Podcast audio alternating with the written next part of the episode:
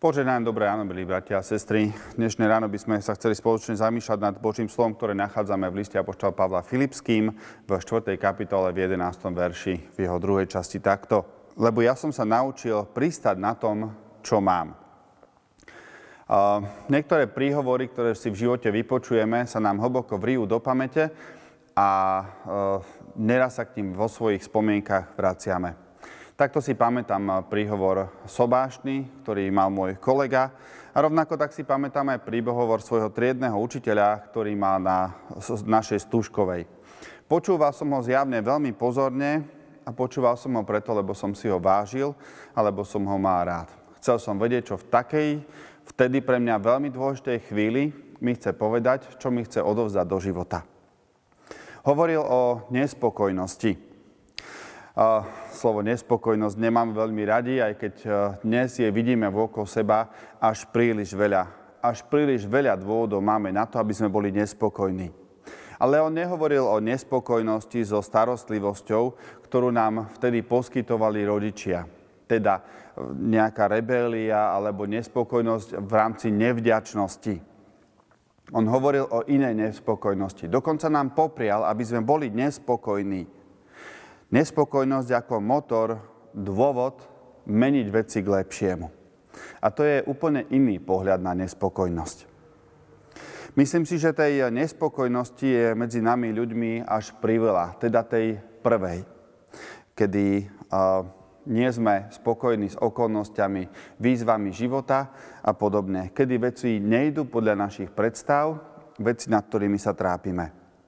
Momentálne je na tú nespokojnosť veľa objektívnych dôvodov. A každý z nás si tam môže zaradiť tie svoje dôvody, pre ktorý je nespokojný. Apoštol Pavol však vydáva iné svedectvo.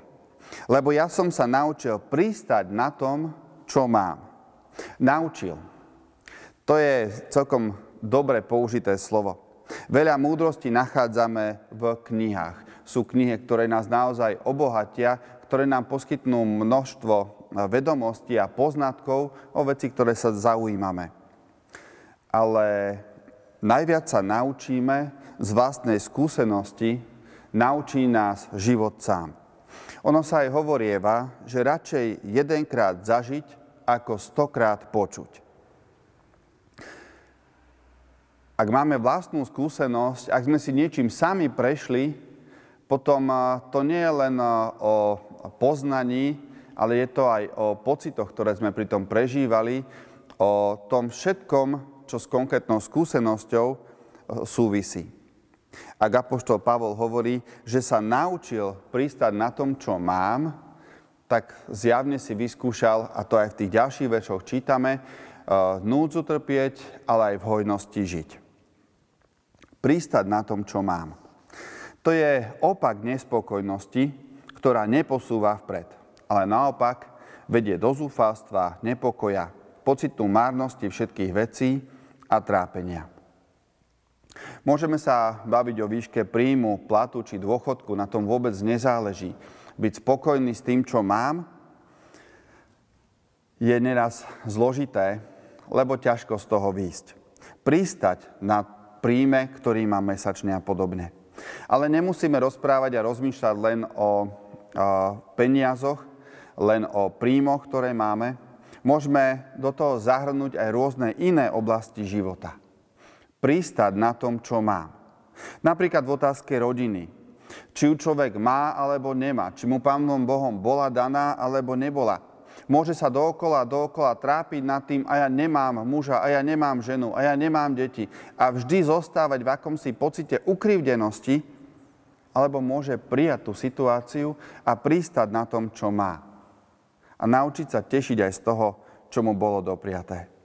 A ten, kto má deti, zase môže neustále riešiť to, že sa mu deti odsťahovali kde si ďaleko a nemôže s nimi byť tak často, ako by si želal a nemôže vidieť na dennej báze svoje vnúčatá a môže sa nad tým trápiť a môže lamentovať nad tým, že sa tak ďaleko presťahovali, alebo môže hľadať spôsob, ako zostať v kontakte.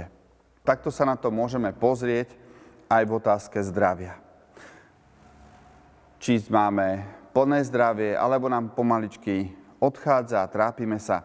Môžeme sa trápiť na tom, že nás niečo bolí a že už nie sme v takej pohode, ako sme bývali v minulosti, za mladí, alebo môžeme byť vďační za to, že máme aspoň schopnosť postarať sa o seba a žiť o samote. Pristať na tom, čo mám. To je prijať veci, okolnosti svojho života, ktoré nemôžem zmeniť. Prestať sa tým týrať myšlienkami, čo by bolo kedy, prežívať život ako obeď, ktorej bolo ublížené. Či iným človekom, alebo všeobecnými okolnostiami života, e, nejakým nešťastím alebo čímkoľvek iným.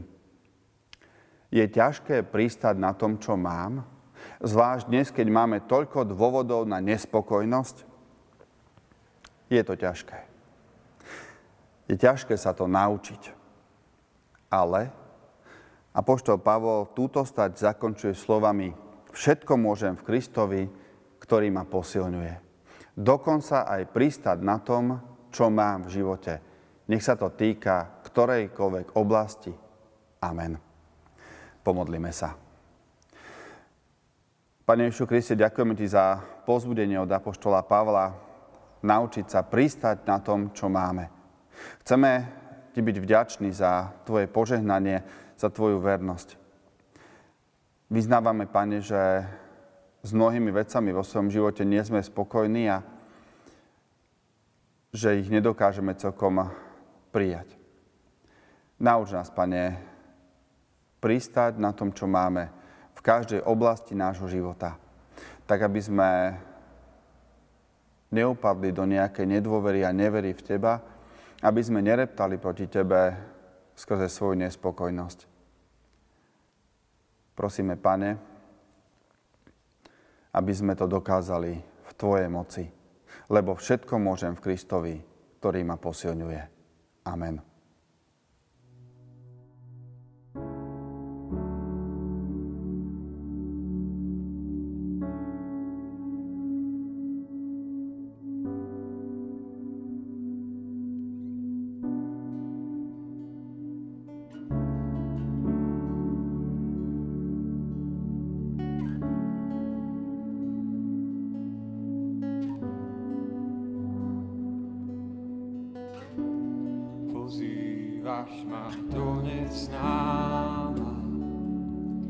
Prechádza sa po vodách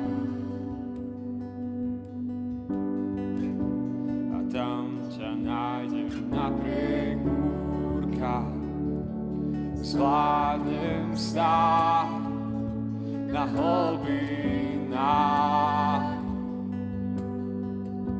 na teba je zavolám. Tebe svoj zrak upieram, aj v búrke len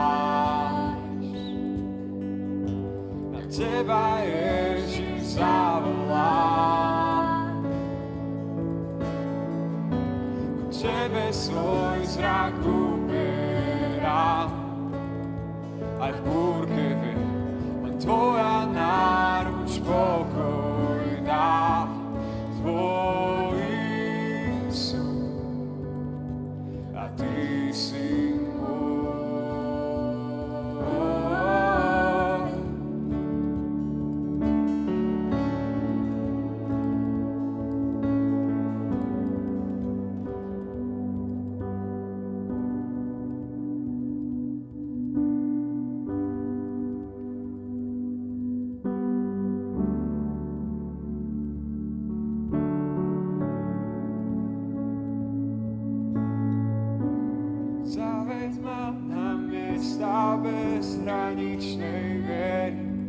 Chcem kráčať nad vodami, tam kam ma zavoláš. Vezmi hlbšie, než sa odvážujem prosiť, veď v Tvojej prítomnosti moja viera narastá. Zaveď ma miesta bez hraničnej viery, chcem kráčať nad vodami, tam kam ma zavoláš. Hlbšie, než sa odvážujem prosiť, veď v Tvojej prítomnosti Tvoja viera